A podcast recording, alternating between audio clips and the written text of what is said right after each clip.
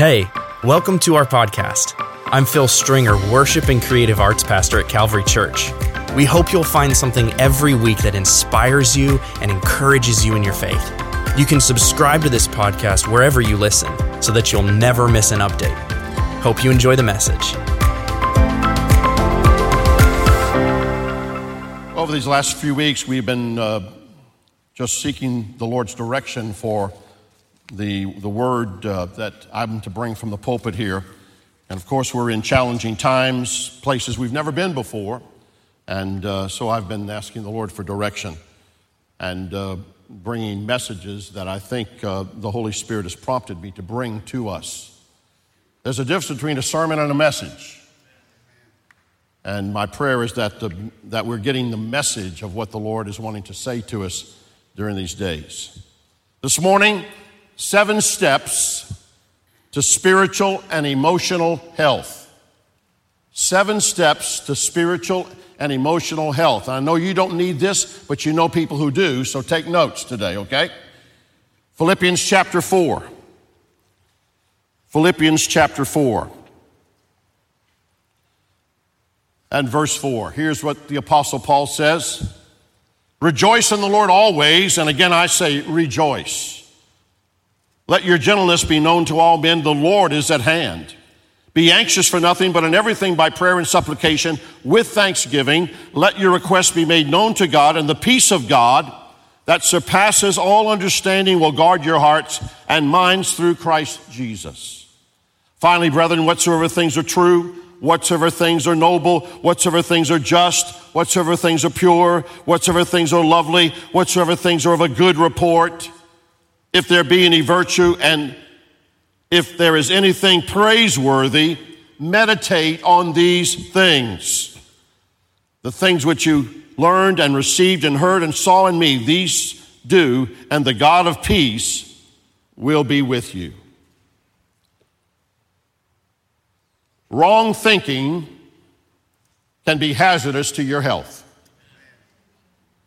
The scripture says, as a man thinketh, so is he. I believe he's right. How do we deal with things like depression, self pity, worry, fear, anger? People have said to me for years, well, you just don't understand my situation. You don't know what I'm going through. You know, uh, uh, nobody really understands where I've been. Nobody's ever gone through what I'm going through. I want to say to you that is a lie. There's nothing that you're facing there is nothing that you're going through that somebody else has not faced, somebody else has not dealt with in their lives and got through it successfully. Do not believe the lie from the enemy that says nobody has ever faced what you're facing. That is simply not true. Other people have, and by the grace of God have made it. The Apostle Paul wrote the words I just read to you. He wrote them from prison. You know what he was waiting for? He was waiting for his head to be taken off. If you think you've got problems, just set them aside and listen to what God says through the Apostle Paul this morning. These principles I know will make a difference in your life if you'll apply them because they're the Word of God. They're not Ron's principles, they're the Word's principles, the Scripture principles. Here's number one for anybody taking notes if you're going to live with a spiritual and emotional health, number one, you have to find your joy in the Lord. Look at verse 4. Rejoice in the Lord always, and again I say, rejoice. Find your joy not in circumstances, not in things, but in the Lord. Jesus said in John 15, These things have I spoken unto you, that my joy might remain in you, and that your joy might be full. If you got joy from your circumstances, you've lost it during this pandemic. If you get joy from going places and doing things, you've lost it during this pandemic. If you got joy from your business and your business is struggling, your joy is lost. If you got joy from your health and, and your health is broken, then the joy is dissipated. But if you have the joy of the Lord that comes from Him, you're okay because He doesn't change. I am the Lord, I change not. He is the same yesterday, today, and forever. Joy is in Him because everything about Him is of, of completeness and joy. In Him, we are complete. The psalmist, Psalm 16 says, Thou shalt show me the path of life. In thy presence is fullness of joy. Have you learned that? Have you learned to get your joy from the Lord? The Lord Himself is your joy, and the joy of the Lord is your strength. I'm grateful this morning that I serve a God who doesn't change. He is the same yesterday, today, and forever. That, that even in the midst of whatever I'm dealing with this morning and whatever I'm going through is He is still my source. He is still my strong tower. He is the mighty God, and my joy is in Him. So, in the face of this pandemic, I can still have the joy of the Lord in my heart. And by the way, it says when you have that joy, you have strength. Many people have lost their strength because they've lost their joy. Find your joy in the Lord. Secondly, if you're going to live with spiritual and emotional health, you've got to practice the presence of God in your life. Verse 5 Let your moderation be known unto all men, the Lord is at hand. Some people believe that's talking about the, the second coming of Christ. I don't think that's what Paul meant at all. I think he meant that the Lord is right here with you. The Lord is near. If you're going to be healthy spiritually and emotionally, you have to realize that God is with you every moment of the day. He said, I will never leave you, I will never forsake you. Remember the promise in John 14 I will pray the Father, and he shall give you another comforter that he may abide with you forever. Even the Spirit of truth whom the world cannot receive, because it seeth him not, neither knoweth him. But you know him, for he dwells in you, he dwells with you and shall be in you. The Lord is near. How near is the Lord? He's as near as the skin on your bones. He's as near as your next breath. He is present with you wherever you are 24 7. That's why we don't come to church to feel the presence of God. A large percentage of our body is still at, home, and, and we understand that. But I'm grateful today that in your living room, in your bedroom, in your kitchen, wherever you are, and if you're in this place, you can still feel the presence of God because the presence of God is not in a building. Well, maybe I need to unpack that. You didn't come here today to feel the presence of God. You brought the presence of God into this room. He doesn't dwell in temples made with hands, he dwells in these temples. Is that good news or not? So when I'm out here on 85 or 40, the Lord is present. Oh, hallelujah. When I'm in my office, the Lord is present. And if for some unknown reason I go to Walmart, the Lord is present.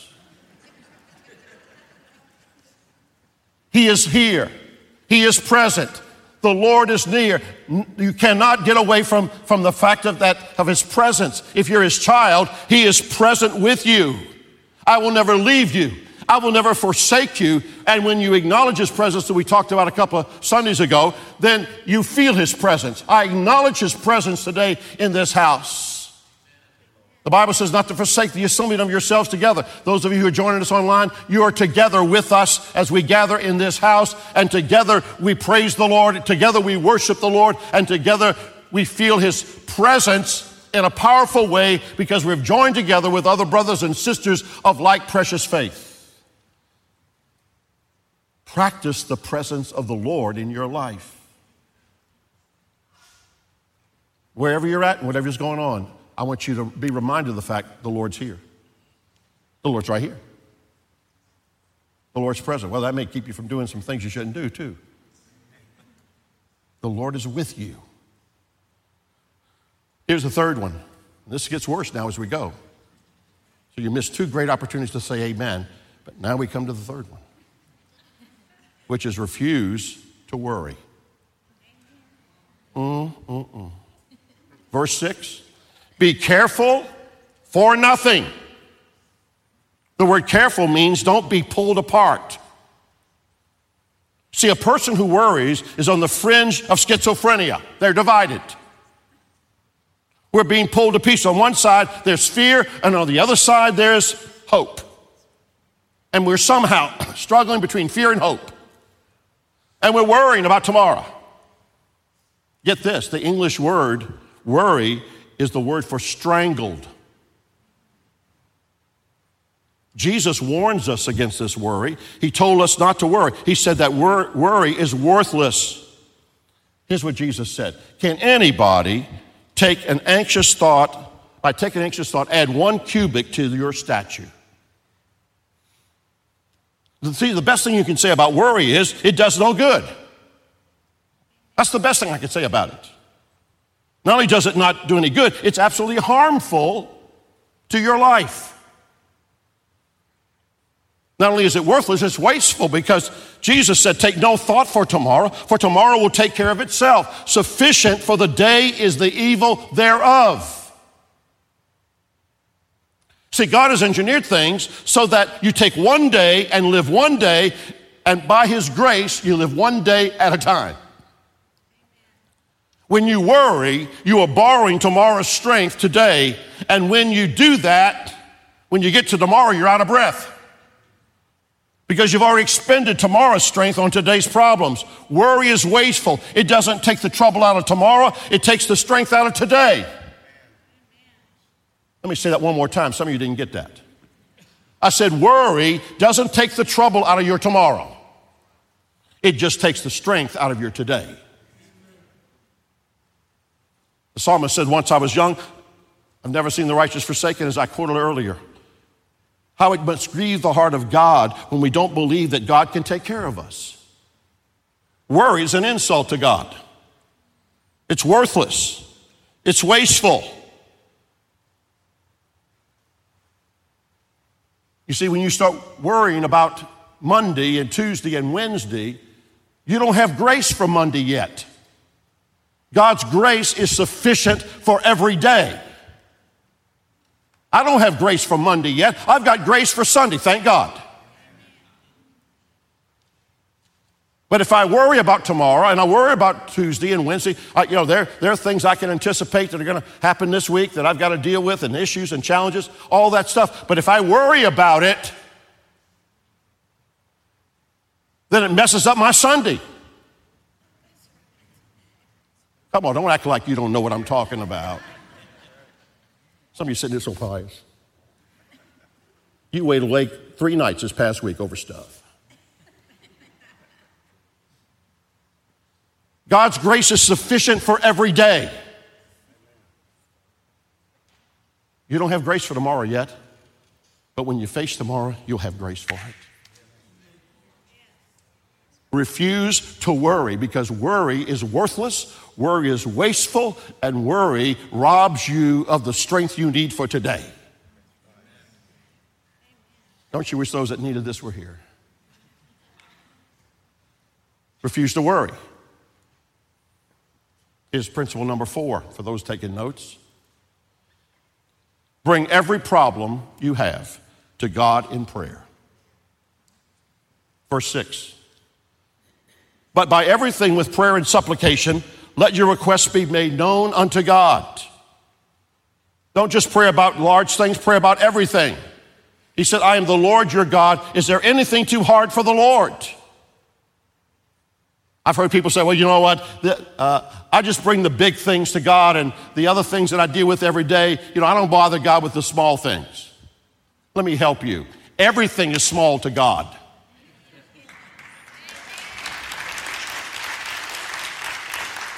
There are no big things to God. Everything is small to God, so you might as well go ahead and tell Him what you're dealing with today. Because that's far better than telling everybody on Facebook.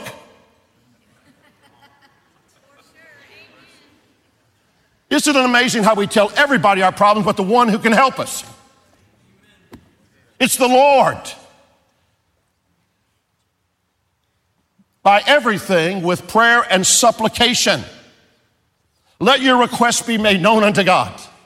I'm grateful this morning I don't have to go through a pastor or a priest or anybody else to get to God today. I have access to the very throne of the living God this morning to make my request known unto Him, and His ear is inclined to my heart cry today. Somebody say amen to that.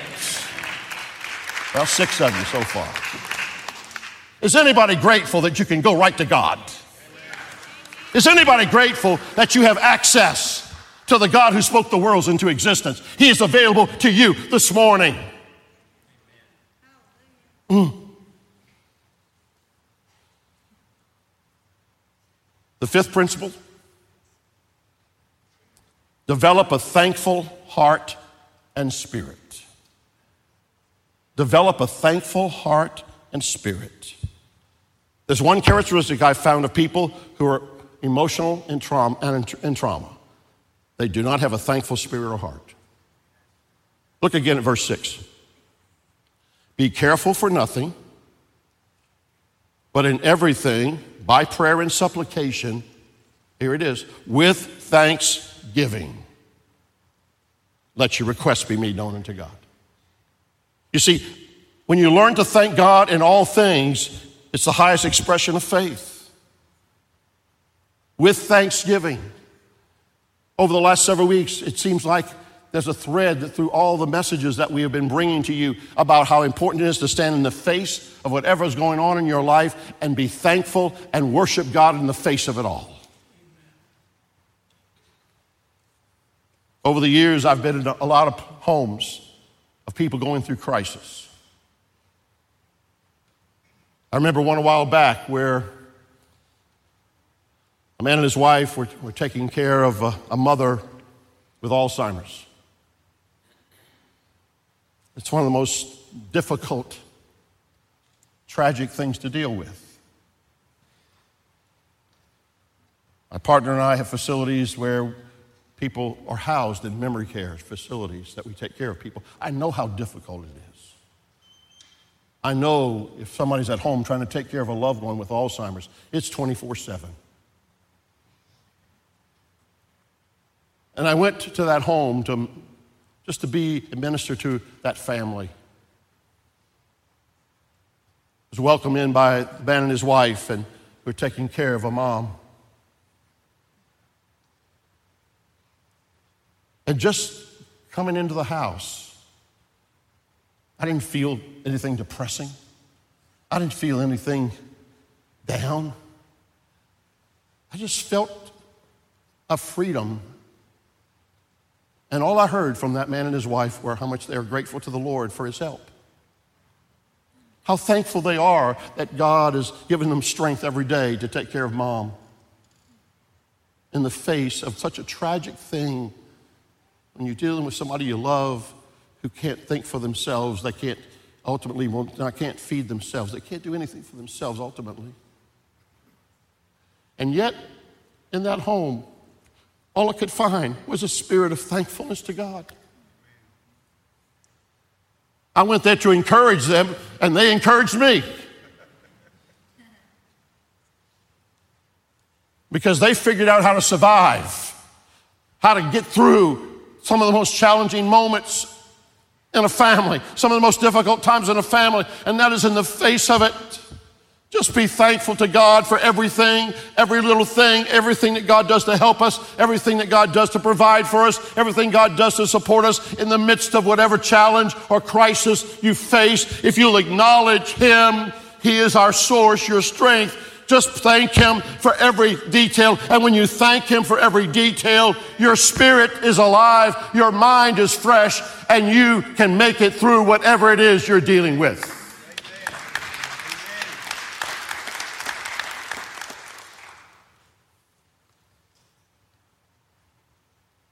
They're going to make it. We all need to live in Romans 8 28. In everything, give thanks.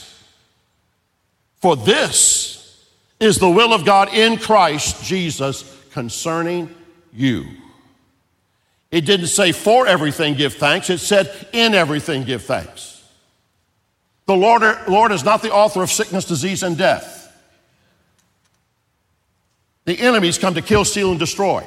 But the Lord said, and whatever you're facing and whatever challenge you're going through, whatever difficulty you have, in the midst of it, I will be present. I will walk with you. There's a fourth man in the fire, and his name is Jesus.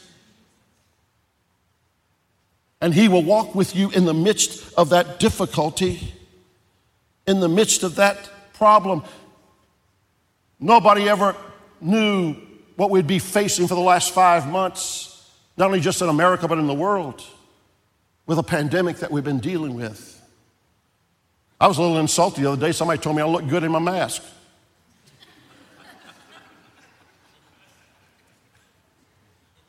I hate those things, but you need to wear it. No matter what your theory is, I need you to wear it for me. In the midst of whatever it is you're facing, in everything, not for everything, but in everything, I'm going to give the Lord praise. I'm going to have a thankful heart and spirit. I don't know about you, and I've said it before, I'll keep saying it till somebody gets it, and it's this that I've never seen somebody with a bad attitude and an ungrateful heart that was happy. See, I've made a decision a long time ago. I'm going to live my life with an open hand, not a clenched fist.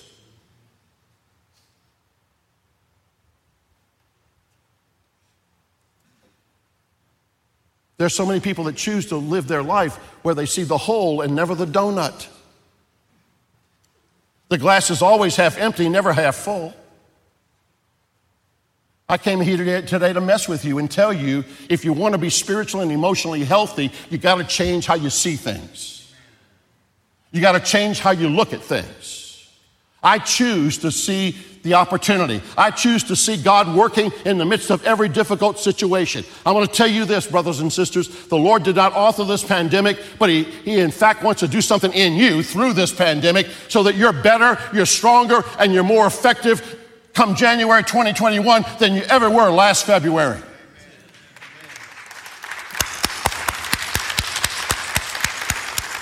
I'm, I'm applauding for the rest of you that don't applaud. Because I promise you, God wants to do something in you. I don't want to be the same man when I get through this. I want to say, God, teach me something here. And I can tell you one thing He's trying to teach me is patience. I'm not a patient person. I'm ready for all this to be over. So, in the midst of all this, in the midst of every challenge, every difficulty we're facing, there's some principles to live in. They're biblical principles. Biblical principles. I'm grateful for every day. I'm grateful for birthdays. If you complain about your birthday, you and I are not on the same page. Because for, so for some reason, you haven't figured out the alternative.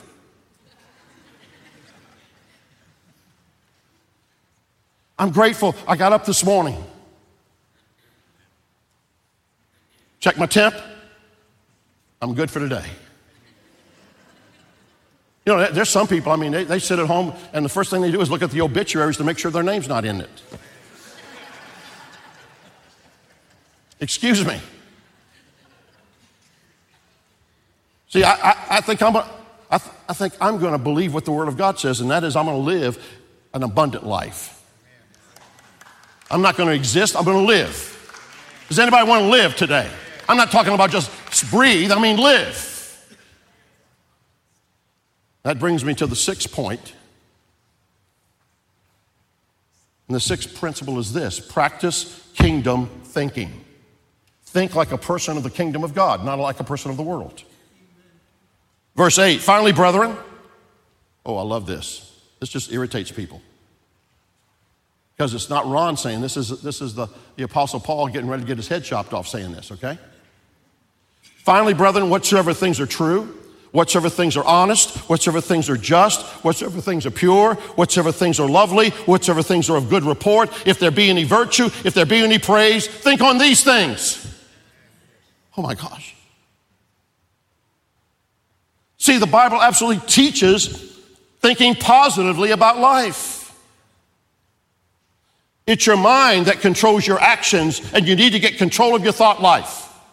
And you can't get in control of your thought life if you read everybody's opinion on Facebook or Twitter, whatever it is. There are a million opinions about what's going on right now with this COVID. All of those in a buck and a half will get you a cup of coffee at a gas station.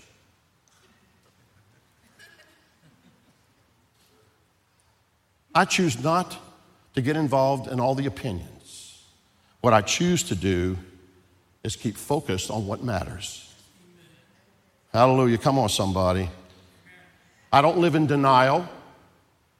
I know what reality is, but I make a decision about how I'm going to look at all of it. The Bible says, Isaiah 26, 3, Thou wilt keep him in perfect peace, whose mind is stayed on thee, because he trusteth in thee. You need to get your focus on the Lord in the midst of all of this. Remember that little proverb? You sow a thought and you reap a deed. You sow a deed and you reap a habit.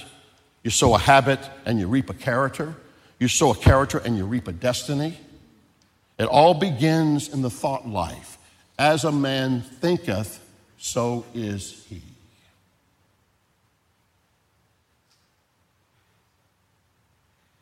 One of the things that we do in churches, I'm working with several churches around the country right now,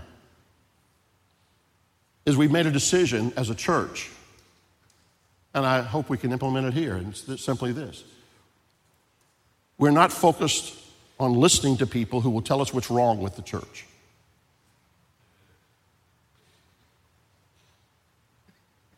But we are listening to people who will tell us how to make the church better. I mean, I understand that's a different attitude. Because when, you're, when you say, Pastor, I got an idea how we could make first impressions better, or I got an idea how we can do this better, I'm listening. You know why? Because you're in it with me when you say that. But if you're going to sit around as an armchair quarterback and tell us what's wrong with everything around here, we're not listening to you.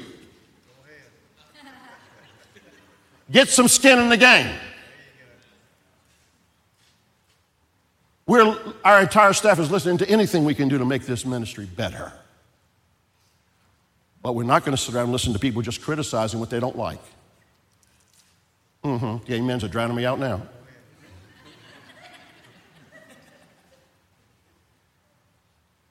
You know, what I used to do is uh, I got some folks in the room here. Larry, my friend, from I was his pastor for a lot of years. I never was out front greeting people when they came into church. After church, I'm available to, I was available to everybody. I'd, I'd stand and talk to people uh, until we locked the doors. But before church, I'm hiding out in my office. You know why? Because I don't want a joy sucker to get to me before I get a chance to preach. You know, those people who just walk up to you and just suck the joy right out of your life in a moment, you know? Because the devil uses that to, to mess with your mind. I'm gonna keep, I gotta keep my mind focused on the, on the message. I gotta keep my mind focused on, on church, not on fixing everything that's wrong with other people. After church, we can fix anything, but don't mess with me before church. Whichever things are true, whichever things are honest, whichever things are a good report. Meditate on that. Think about that. Focus on that. 15 prominent college professors took the challenge. Here was the challenge. If all, the books that are written on, on human behavior, on motivating people to live emotionally healthy, they were asked, these 15 professors who taught this, if you could just tell us one thing that's the most important thing of all, all the books that have been written on motivation and on spiritual and emotional health, what, is, what would you tell us? They deliberated, they pooled their resources, they wrote, rewrote statements. And here's what they all came up with what the mind attends to, it considers. And what does that mean? It just means that if you hear something and you think about it, you're going to consider it. See, when you give attention to it, you're going to consider it no matter what it is. What the mind attends to, it considers. Here's the second thing they said what it does not attend to, it dismisses. If you don't keep your mind on it, you're going to lose it. There's no way to hold on without keeping it, your mind on it. What the mind attends to, it considers. What it does not attend to, it dismisses. Here's the third thing they said. What the mind attends to continually, it believes. What the mind attends to continually, it believes. If you attend to something and think about something and keep your thoughts concentrated on it long enough, you're going to go, it's going to go from your head to your heart. What the mind attends to continually, it believes. Let me put it down to where some people in the room live and beyond this wall. There are people that I've counseled, I've worked with over years who are, who are emotionally sabotaged because of something that was said to them when they were 10 years of age. Something that was said or done to them when they were eight years of age. They were told something about themselves that was a lie. It was a lie, but they thought about it and thought about it until it it became something they believed about themselves. How many people have said to me, My daddy said I'd never amount to anything? My mama said I was going to be in jail, and here I am.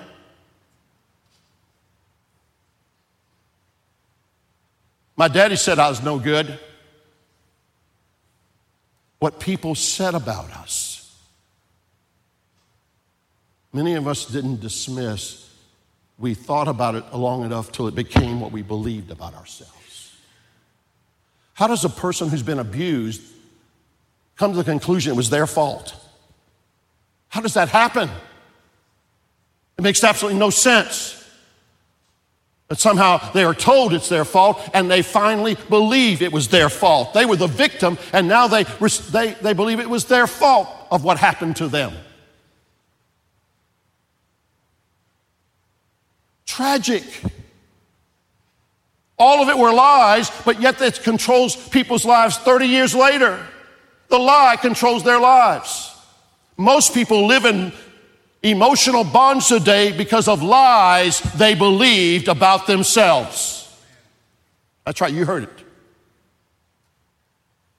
What's the lie you believed about you that's affecting who you are today? My father was a prison chaplain for years. Now, most of the people he interviewed, they were all innocent. But the other common denominator in almost every one of them, 16, 17, 18, 19 years of age in prison, was I was told I was going to end up here. Became a self fulfilling prophecy. Somebody somewhere needs to come to understand that what somebody says about you that's hurtful and destructive should not define who you are. I'm thankful this morning that there's a God of grace that says others are not going to define who you are. I will determine who you are, and you are a person that I gave my life for. I died for you so you could have life, so that you could be free. It don't matter what your daddy said, and it doesn't matter what your mama said, and I could care less about what that policeman said. What matters most of all is there is a God who loves you, there's a God who believes in you, and I will refuse to accept the lies other people said about me. In Jesus' name. Come on, somebody. What the mind attends to continually, it will believe. And here's the tragedy. And what the mind believes, it eventually does. The thought is the father of the deed. That's the reason the Apostle Paul declared finally, brothers and sisters, whatsoever things are true, Whatsoever things are honest, whatsoever things are just, whatsoever things are pure, whatsoever things are lovely, whatsoever things are of good report. If there be any virtue, if there be any praise, think on these things. Is anybody getting this? Attitudes do determine our actions, beliefs do determine our deeds. God has so engineered you so that you cannot be thinking two thoughts at one time. If you're thinking what is right, you cannot be thinking what is wrong.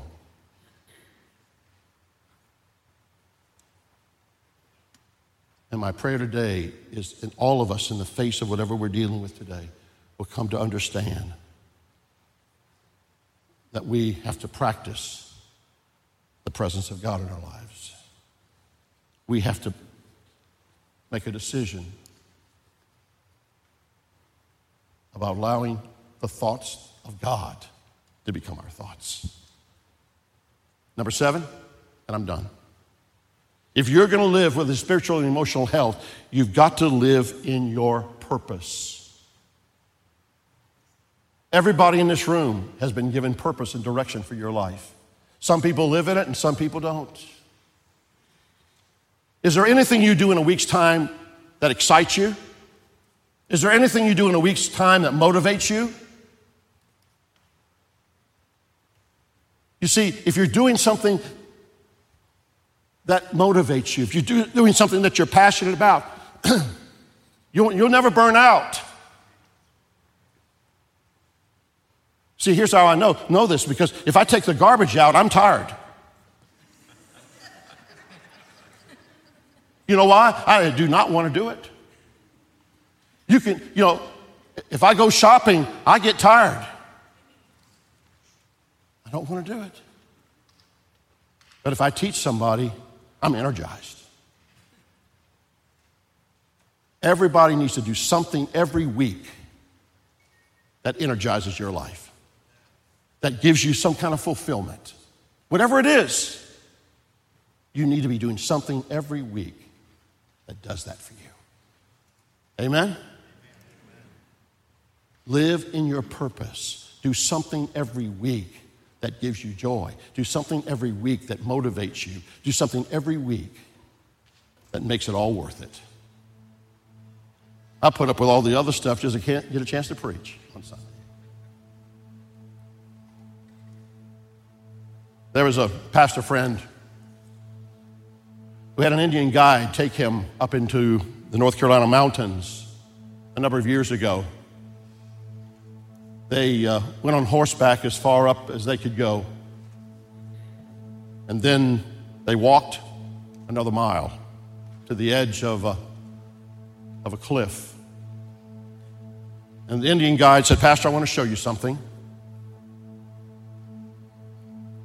And as they stood on the edge of that cliff looking down into the valley,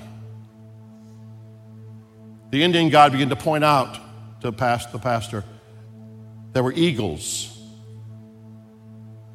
that were down in that valley on the ground. They were alive, but they were on the ground. And the Indian guy said, We call this the moping period for eagles. Something happened to them, something got them stuck down there in that valley, and they have not had the strength to get out of there. And so that's where they are, in that moping period.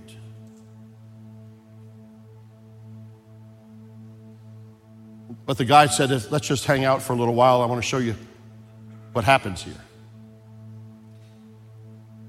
And so, as they hung out there, they began to notice other eagles flying over that valley where those eagles on the ground were. And those eagles that were flying overhead began to drop morsels of meat down into those, that place where, where these eagles were morsels of squirrel or, or, other kinds of meat that the eagle had killed, just dropping it down there but where those eagles were. And here's what the guide said to the pastor if they will crawl over and begin to eat the meat, if they will eat the meat, it will give them strength. that will give them the strength they need to climb the mountain, find a rock where they can begin to scrape off all the, the residue and barnacles off of their talons so that they can fly again. But he said the key to them getting out of that valley is to eat the meat. And I thought, what a powerful story that is for all of us in the middle of this pandemic this morning. I came here today to tell you, eat the meat. I came here to tell you, stop believing what people on Facebook are saying and believe what Almighty God says. Believe what His Word says. Begin to declare His Word, quote His Word, sing His Word, believe His Word. If you want to get out of that valley, you've got to eat the meat.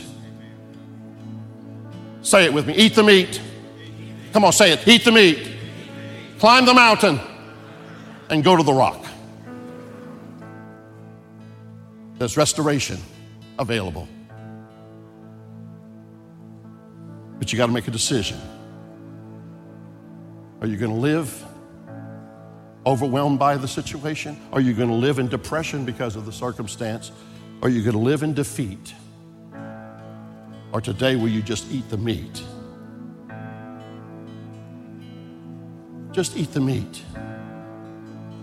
Climb the mountain. Go to that rock. You know why? Because God's desire is that you fly again. I said, God's desire is that you fly again. Whether you're.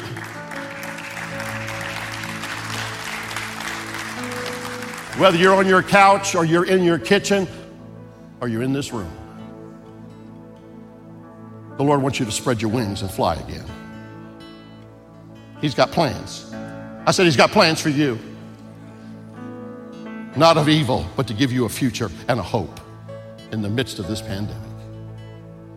Lord, I thank you this morning for your word. It gives life. Lord, I thank you for the principles of your word through your, the apostle that you brought to us this morning. They're not Ron's principles, they're your principles. Lord, I pray that folks all over this room and beyond the walls of this place will eat the meat today. To believe what you say, to believe what your word declares today, so that they can get the strength to fly again. Lord, I pray your Holy Spirit would just put your arms around people in this house and beyond these walls. That your Spirit would minister life and healing and wholeness today. In Jesus' name. Would you stand with me all over the room today? Everybody standing, please, in this moment. We're going to sing together. We're going to worship the Lord together. Right where you're at, I want you to make an altar where you are and let the Holy Spirit apply to your life. Which of those principles you needed to hear today? Which of those principles you need to in- integrate into your life today? Because if you will, it'll be a game changer this week for you. Amen. Aren't you grateful His grace is sufficient for every day? Amen. Let's sing together. Lauren, come, come, lead us, lead us. Join together as we sing now. Come on.